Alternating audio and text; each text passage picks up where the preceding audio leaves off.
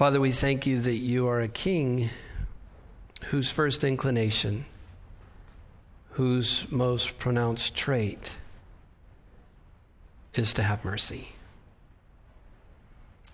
And it inspires our worship, our devotion, and our followership of you. And so we pray now as we place these readings before our minds and our heart, and as our children and those who teach and love them do the same, that that mercy and grace would be with us. For we ask it in Jesus' name. Amen. This weekend marks the end of the church calendar. I know not many of you like study that kind of thing, but I just a little tidbit thought you might want to know. Um, and then next weekend begins Advent, which is the beginning of the church calendar. And so, one of the ways of looking at the church calendar is that it builds to a crescendo of this weekend of celebrating Christ as King as we've sung tonight and read tonight, this weekend is meant to remind us that God is King of all creation. And that this King has always intended and desired to have a people, but not subjects not subjects the way you might think of some worldly king of another time or space, or even of our time and space in another country. Not a king who wants to make people subject to him, but rather from the story of Adam and Eve in the garden up to Revelation 22 5, where it says that we'll rule and reign with him forever and ever. There's this invitation to be the people of God as his cooperative friends. So just let that phrase settle on you for a minute as his cooperative friends. Cooperation there meaning to call to our minds a willingness. And this is stunning to say, but kind of a mutuality. Not that we're the same as God, of course, not even close, but a mutuality in terms of we're participating in something together. I mean, in the garden, when he was done creating and showing his almightiness, he, he said to the first humans, Come be with me in what I'm doing. Come work with me. Come rule and reign with me. So, a willingness, a mutuality is what God has intended. And then think of that second word, friends, cooperative friends, which is meant for me to call to mind the relational and interpersonal nature that this Almighty King who spoke and all the fish of the sea were there, who spoke and there was plant life that awesome God is calling us into this relationship of being his cooperative friends. And so our text this weekend, they focus on one way that God did this. So just picture God creation, creates the first humans, invites them to be his cooperative friends the story unfolds and you get to the end of all things and then in the new heavens and the new earth we're god's people what he's intended has happened and we're ruling and reigning with him in the new heavens and the new earth. Well how did god shepherd that? How did that how's that all going to come together? And one of the ways that this all comes together is through the establishment of the monarchy. Now, if you know, if you've read the Old Testament much, you know that the monarchy was kind of both a good thing and a bad thing. And that in some passages it's talked about as a compromise, that the people, you know, demanded a human king. They weren't willing to just have God as their king. In other places, the monarchy is set before us as something very useful. And so, actually, in our readings tonight is this person of David, who actually stands for the usefulness of God in how, from David to the coming of Jesus, God would make sure that what he was doing to cause this story to hang together would hang together. But David, of course, is sadly most noted for his compromise. And so, even in the life of David, we see this. Well, if you look at your bulletin, I just want to show you how this weaves together. So, if you look at our reading in Samuel, uh, we have these last words of David where David says, not bragging, he's just observing his life. It's the end of his life he's making observations and just stating things straightforwardly that I'm the man whom God chose. And in covenant, that's the other one of the other strands that weaves this story together. In covenant, God made me king. And in the psalm, if you look at the psalm, we see David's cooperation where he vowed, I'm not even taking time to rest until I find a home for God. Meaning, until I can find a place for God's presence to rest in Zion, where what God wants done is done, I'm not going to rest. And then God, in turn, promises him if your sons stay true to my covenant and learn to live the way I teach them, then there will always be a son on your throne. So here God is saying, This is exactly how I'm going to cause this to hang together. That this plot line involving the monarchy, put into action by God, and has been shepherded by Him throughout all history, is one day going to hit its intended target. God's intention is going to be done. And that's why when Jesus' first followers saw him alone in a quiet place and then out executing on this story of God in public in all these dramatic ways, amazing teachings, healing, deliverances, stilling storms, cursing trees, they said, Lord, teach us to pray. We want to know what you're doing there in private because we see the affect in public. And Jesus said, when you pray, pray like this Pray for God's kingdom to come. He's the king. And so pray for his kingdom, that is to say, his ruling and reigning to come, and its power and its glory. Because when that happens, what you saw is sort of like an anecdote when I when I caused Lazarus to come from the tomb. In that day, in that great day when God is actually king over everything, there'll be no more death at all. This was like a sign of the kingdom. This was a manifestation of the kingdom. So pray. Pray, he said, that God's kingdom would come. Because, as our passage in Revelation teaches us tonight, that Christ is God's king ruling and reigning on the earth. It's he who is, so John's picturing him presently, is moving on the earth, who was, has been shepherding this story, and who is to come and who will fulfill the story. So look at your passage. John sees this vision and uh, he sees that Jesus is the faithful witness, that is to say, he's humanity as God intended. He's the firstborn from the dead. That is to say, he's the proof of God's ultimate victory, that what God started is going to happen. And that he's the ruler of the kings of the earth. That is to say, there are rightful authorities on earth, some who are good and some who are bad. They're rightful, but Jesus is the king of, over all of them. And John sees this that he loves us and he frees us from our sins by his blood. And then John says, and this is, you can see where uh, the notion of cooperative friendship comes in here that he has made us to be a kingdom and priests, to serve his God and Father. That is to say, to work with God and what he's up to. So, again, from the beginning of the story in garden to the end of the story in Revelation 22, God has intended this people, and John in his vision, or yes, John in his vision sees it happening. And then John in his gospel reading, if you look at that, sees the sort of typical worldly conflict that goes on over this. Uh, in fact, one way to read the New Testament in, in, in interesting ways is to see it as kingdoms in conflict. And the kingdom of God will push forward, and then there'll be a pushback from the kingdom of darkness. And this is one of those moments where the kingdom of darkness appears to be winning. I mean, Jesus did not pre- prevent his arrest. Evidently, he was too weak. Uh, his followers not courageous enough to prevent it. Maybe they decided Rome is too powerful. And then it all got confusing in the garden because Jesus said, don't fight it.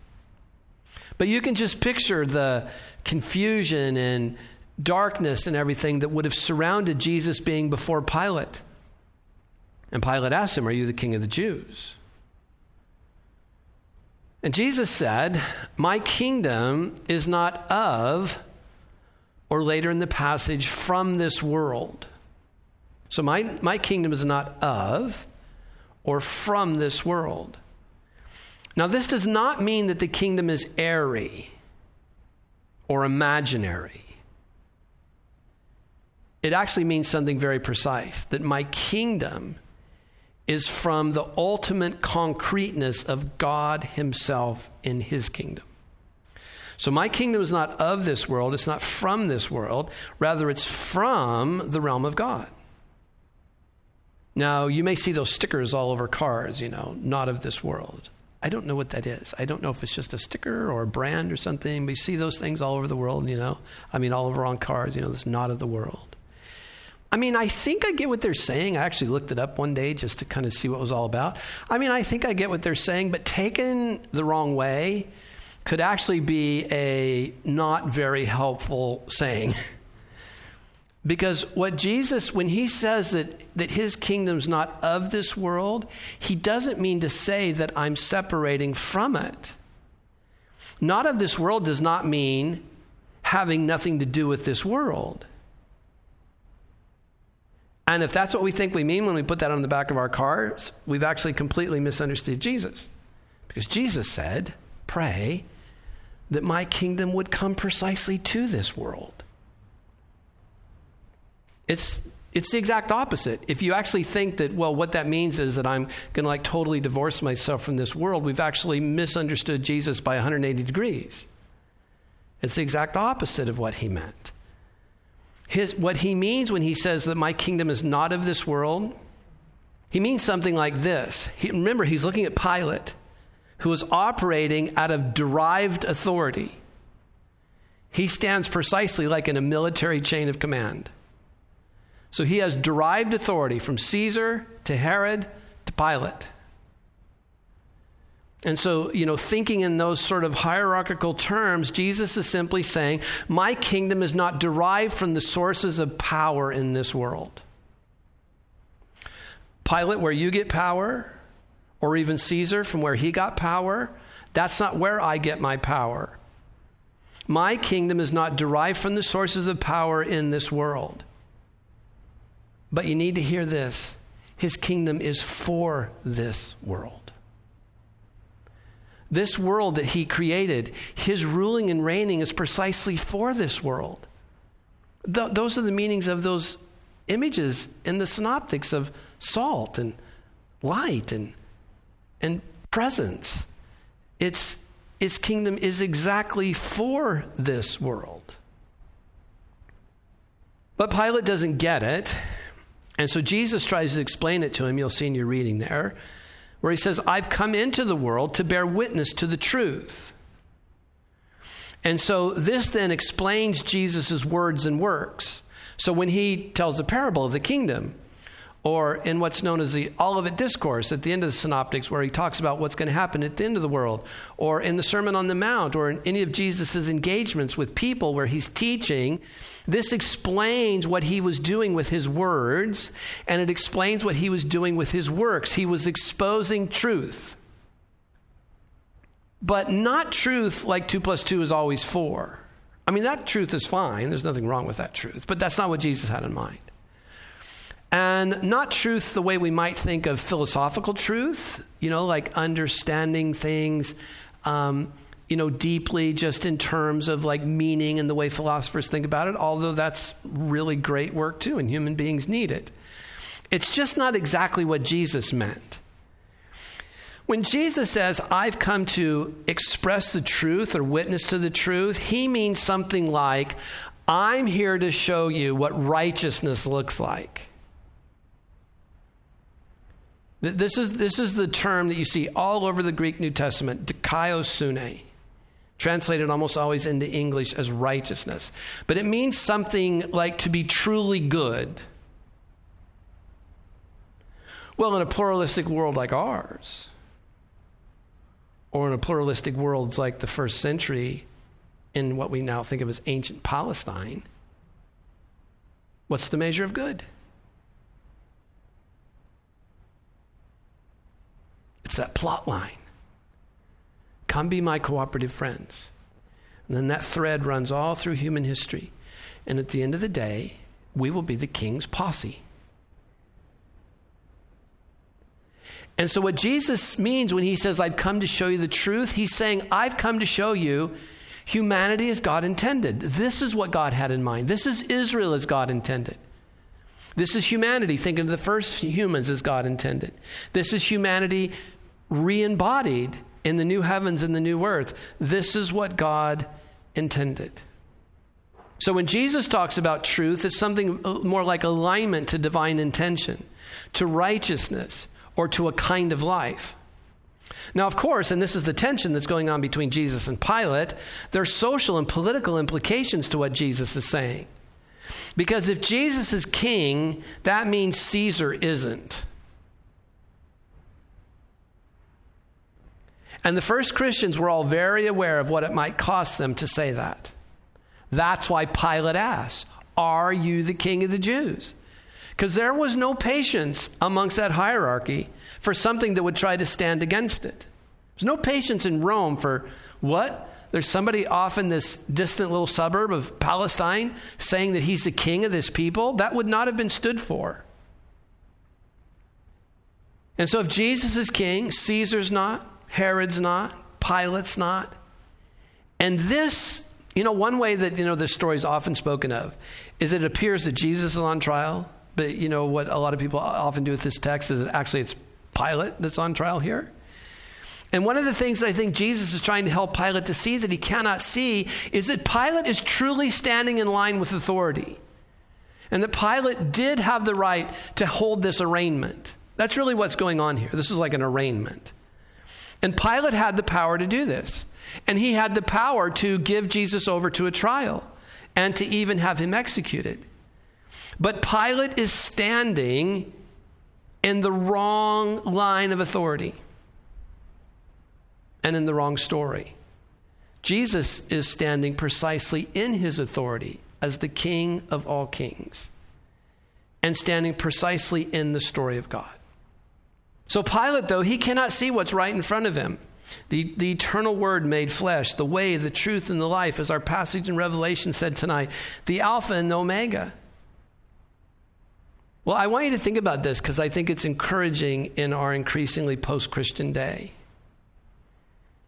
When was the last time you saw the Roman Empire on Yahoo or MSN or Google Chrome? It's gone. That whole line of authority that everybody bowed to is absolutely, literally, and totally gone. But in the last hundred years, from 1910 to 2010, the Christian church has grown approximately four times from 600 million Christians in the world in 1910 to 2.2 billion Christians in the world today. That's the real deal. That thread can't be broken by some little kingy. Even a big kingy like Caesar can't be broken. And this is one of the great delights of John's vision in the Revelation is what John teaches us in this setting of worship. You have worship teaching doctrine. In this setting of worship, one of the things that John calls out of it is that things aren't as they seem. Here's Jesus before Pilate. It appears that Pilate has all the authority, and, and you know, Jesus is just going to get crushed. You know, this is like an NFL team playing a Pop Warner team. But John says, no, things aren't as they seem. And that's what this weekend does for us. This Sunday, where the church proclaims Christ as King, when the church confesses that it bows to only to Jesus, it reminds us that things aren't as they seem.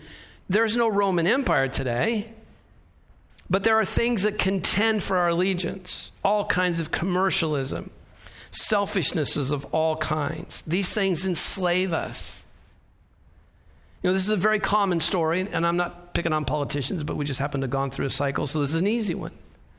I mean, this story gets repeated literally week in and week out in Sacramento and Washington and everywhere. But th- this is a true story where a senator voted on something. I can't remember what it was now. But weeks later, he had a change of mind or conscience. And he, he wanted to go public and say, I really blew it. I mean, I did my best, but on further thought, that was a wrong vote. What do you suppose his political staff said? No way. You're not going to the Washington Post or the New York Times or to Fox News and telling them that that was a bad vote. And so the senator capitulated because getting reelected was more important than holding on to his conscience. So, no Caesar out there today like that.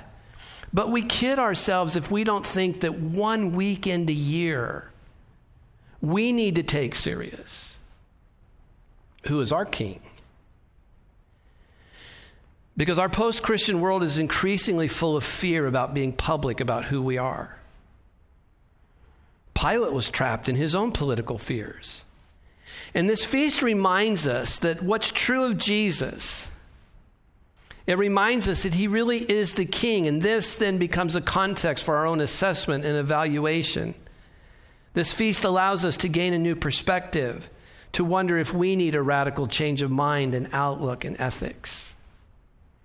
Because again, the Revelation reading tells us the truth. Things are not as they appear. The God of the garden and the God of the Exodus and Jesus the King will move again one more final time. Things are not at all as they seem. John has traveled to the future, you might say, like Michael J. Fox. He has traveled to the future and has brought back a true report.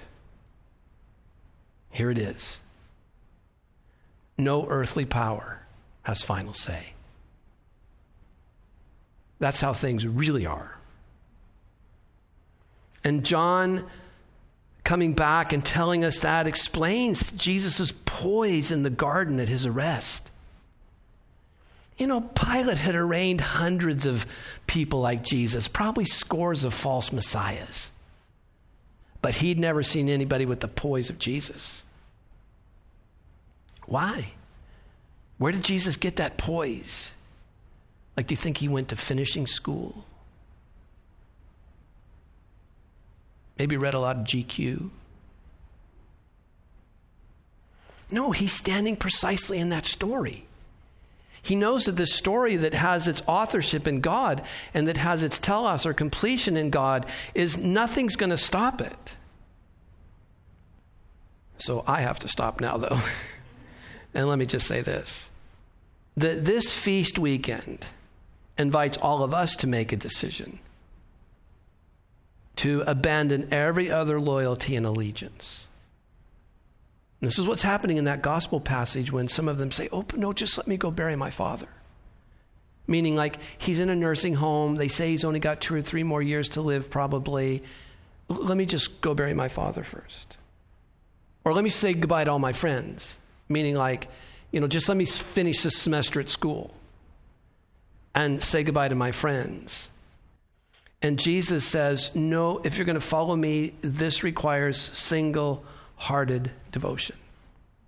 That's what the, the parables of the treasure buried in the field and the pearl of great price are all about. When you see the king and his kingdom, are you willing to rearrange the affairs of your life to get that kingdom? So, as we have our moment of quiet now, just think this headline The Feast of Christ the King. Feast of Christ the King. And let's ask ourselves when it comes to me, when it comes to you, is this feast or fact? A yearly ritual or a personal commitment? Amen.